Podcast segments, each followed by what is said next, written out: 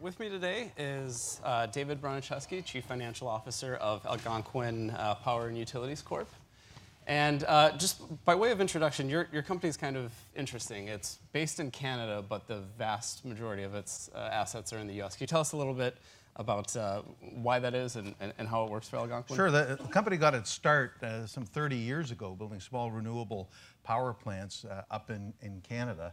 And uh, the company went, uh, went public in, uh, in 97 and then continued to, to diversify into other forms of generation, wind and solar, and then ultimately started buying some regulated utilities in the States as part of a diversification uh, strategy. And then uh, ultimately, I mean, you fast forward to today, we've now grown that utility platform to be basically two thirds of our business, with, uh, with another uh, one third being in the power space. And so most of that growth has actually been here in the United States. So so I, I, feel very comfortable being in New York at a Canadian fixed income conference because I kind of feel that's, uh, that's kind of uh, true to what we are, that basically, you know, a U.S. company inside a, a Canadian entity. And, and, so you're up to about 90% of your assets in the U.S. right now, is that that's, right? That's correct. And is that sort of the balance we can expect going forward? Well, pretty much, because you know most of the growth that we're experiencing right now and that we see over the next five years is going to be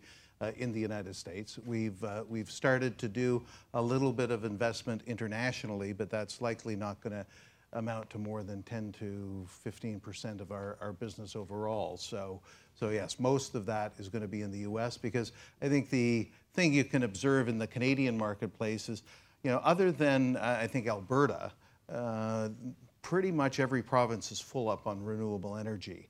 And, and so there's not a lot of further growth that needs to take place in Canada to, uh, to bring renewables to the market, but there's huge opportunities to do that here in the United States. Right. And, and you finance your business sort of in a unique way for a, a power and utilities company. Can you tell us a little bit about uh, what you do differently? Yeah, so, uh, so we have two uh, senior unsecured bond platforms. Um, we've got uh, one that we've executed entirely in the U.S. private placement market that finances our, our utility uh, business. We're, you know, arguably, uh, you know, probably one of the top 10 issuers into the U.S. private placement market there. Uh, with you know about two and a half billion dollars uh, outstanding uh, in in that market. Uh, then we have a senior unsecured bond platform that we have on the power side of our business, and that is used to finance all of our renewables business. And the the interesting thing that I do like to point out to to people is it's getting harder and harder for companies to get those long-term 20, 25-year uh, power purchase agreements with uh, regulated utilities or investment-grade counterparties. And so uh, what that really means is it's going to get harder and harder for renewables companies to actually obtain project level non-recourse financing because you've got a 20 or 25 year asset and who are you going to go to uh, to finance that on the debt side if you don't have that long-term offtake arrangement. The nice thing about our portfolio, we have a senior unsecured bond platform that's supported by 40 generating facilities in the renewable space. So for us to, to go out, manage our own offtake, and we do, we, we don't play in the merchant market, and so we look to kind of get 10 to 15 years of revenue certainty out of it, and then we can plug that in uh, to be, you know, the 41st generating station out of that basket. And so you can think of the power of the diversification that comes with, uh, with, with, that. Right. And so your company, uh, like Dave mentioned, you're really big in renewable energy. Uh, can you tell us a little bit about the the economics of that? Um, is that uh, is that that's a purely economic decision based on um, the, the, cost of those projects and the, the, the power and the, the, revenue that comes back from them? Sure, I can give you a couple of great examples because today, wind generation is now the cheapest form of new generation, bar none that's out there today.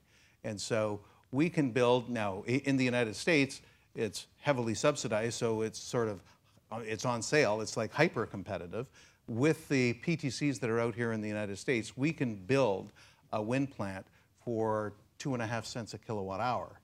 Uh, but even without the PTCs, we can build a, a, new wind generating station in a decent wind environment for about four, four and a half cents uh, a kilowatt hour. And you are not building any other new form of generation uh, for that price. And in fact, it's so competitive that uh, at our Missouri utility uh, that we bought in 2017, there's a coal generating facility, a 250 megawatt coal generating facility. Well, we got approval from the regulator in Missouri to shut down that coal plant and build out 600 megawatts of new wind to replace it. That represents a billion dollars of investment that's going right into the rate base of, of that utility. So that, that, that just show, shows you that the all-in cost of wind is actually cheaper than the variable cost of coal. So that sort of greening of the fleet that you just uh, you just described, shutting down coal plants, building more more wind.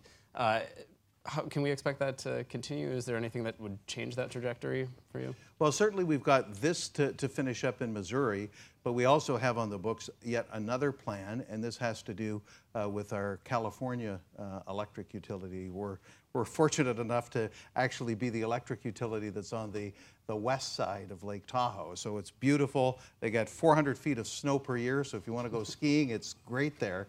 But, uh, but they're also very environmentally conscious in, in, that area. And so as a result of that, we're, uh, we're looking to convert that entire utility and it'll end up being one of the first uh, utilities in the state of California to go 100% renewable. And we're looking to do that uh, within the next five years. Okay. And, and, tell us a little bit about how you're financing these projects. I understand you recently tapped the, uh, the green bond market. Yeah, so uh, as I mentioned before, we do have our bond platform that we use to finance the, the, the renewables. But uh, earlier this year, yeah, we, uh, we actually did um, uh, qualify the bond as a, as a green bond. And, uh, you know, I, li- I like to say, like, we were, we were green before we even knew it was hip to be green, if you know what I mean, because we've been doing this kind of all of our, all of our life. And so, um, you know, the, the, the, folks at National Bank uh, highly recommended that, uh, you know, since we're doing it anyways, then we, we, we might as well get it qualified to be green. So we went through the process, qualified it as a, as a green bond. Uh, and, and, I will say that it, it, it helped with demand, but it didn't necessarily help with the coupon too much because okay. I guess, you know, the people that like green also like green. and so, but I, but, but I think over time, I, I think what we're going to see is, is increasing pools of capital that are going to be allocated to this. So, so I, I do think in the longer term that it actually will make a difference in pricing. All right.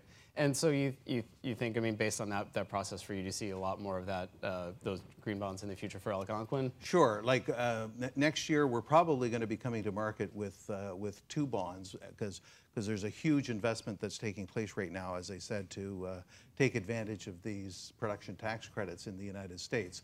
So we will have uh, a bond um, that we're going to issue on the utility side that will qualify uh, as green because that's being used now to shut down the coal plant. And then on the uh, power side of the business, it's all wind and solar. And so it'll certainly qualify. So we will have two bonds coming to market next year that both will qualify as green. All right. And uh, so I know this is a bond conference, but uh, I have to mention that your equity has done great over the past uh, couple of years. And um, saw that the company just last week issued, uh, announced a 23 million share sale. Um, how do you see as sort of the your target capital structure as far as issuing debt versus uh, equity going forward? Yeah. Well, I've always said that really what makes a, a, a really strong bond platform is to have a really strong equity platform. And so for us, it's all about maintaining our credit metrics. And so we target a triple B flat uh, investment grade credit metric. We have that, you know, in all uh, parts of our uh, of our business. Uh, we're rated by S&P, Fitch, and DBRS uh, up in Canada. And so it's very important for us to maintain that credit rating. We've never hesitated to come to the market to uh, raise equity to make sure that we're not getting too far ahead of our skis from a leverage point of view.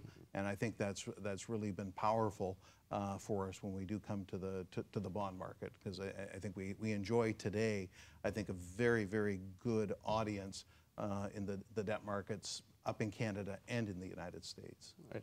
And uh, aside from developing the, the projects in-house, uh, another uh, part of Algonquin's strategy has been these tuck-in acquisitions.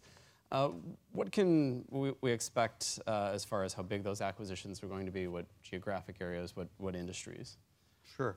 Uh, well, just uh, I, I will put a, a little bit of a qualifier in there because on the renewable power side of our business, we would never do acquisitions. Uh, we believe the value creation, certainly in today's market where you've got all these pools of capital chasing renewable projects, operating renewable projects, that uh, that's just a, a cost of capital play, and it, for us, it's it's not a value maximizing strategy. So we we prefer to find greenfield or early stage projects, develop them, and bring them to market, and then you know harvest that over the next 20 years. So any acquisitions will take place uh, on the uh, on the utility side of the business. And yes, it has been uh, an important uh, strategy for us because you know you, you don't uh, you don't build a new town anymore, or at least not very often. and so uh, the only way to expand your footprint in the utility space is to is to buy new acquisitions. But at our existing size, and you know we're, we're we've been arguably the most active uh, acquirer in the regulated utility space, I think, bar none, over the last 10 years. So we see every deal that comes to market, but we're very disciplined uh, in that approach. And uh, I, can, I can share quite, uh, quite frankly with everybody, we lose more deals than we actually win. And, and we're okay with that. You know, we, we draw our line in the sand from a valuation perspective and, and, and leave it there. But I think at our existing size, you know, I think what's happened is our opportunity set has only grown. So I think we're at the size now where it's pretty sweet, where, you know, we can buy a $300 million uh, utility like New Brunswick Gas, which we just closed uh, on October 1st, and it actually can be meaningful for us. But we're also at the size now, like we could, we could do a $5 billion acquisition and make that happen. So, so I think our, our opportunity set has never been bigger. Well, and I, I have to finish with the question we've been asking all of our panelists today. Uh, what do you think are the chances of a recession in the next 12 months? Well, that's uh, that's an interesting question, and and really, I guess it it uh, it really hinges on you know the question really being what do you think of a recession occurring in the United States? Because I think Canada is very much uh, intertwined with the U.S. on, on that on that front. Um, and I think my view is it's, it's probably relatively low. The, um, the bond market you know, is moving into, in some ways, you could call it uncharted territory, uh, which we've never seen before. Certainly, you're seeing it in Europe now uh, with negative interest rates. You're seeing movements by the Fed here in the United States where they've signaled that they're prepared to bulk up their, their balance sheet. So I think there's going to be enough monetary stimulus uh, in the system over the next 12 months to kind of hold off a, a- recession. I think if, uh, if Trump seals a deal with trade uh, with China, I think that'll be uh, very strong and bullish for the for the markets, and, and you got to think he's very motivated to do that. So so I think the the odds of a recession over the next 12 months are are relatively small. All right. Well, we will leave it there. Thank you very much.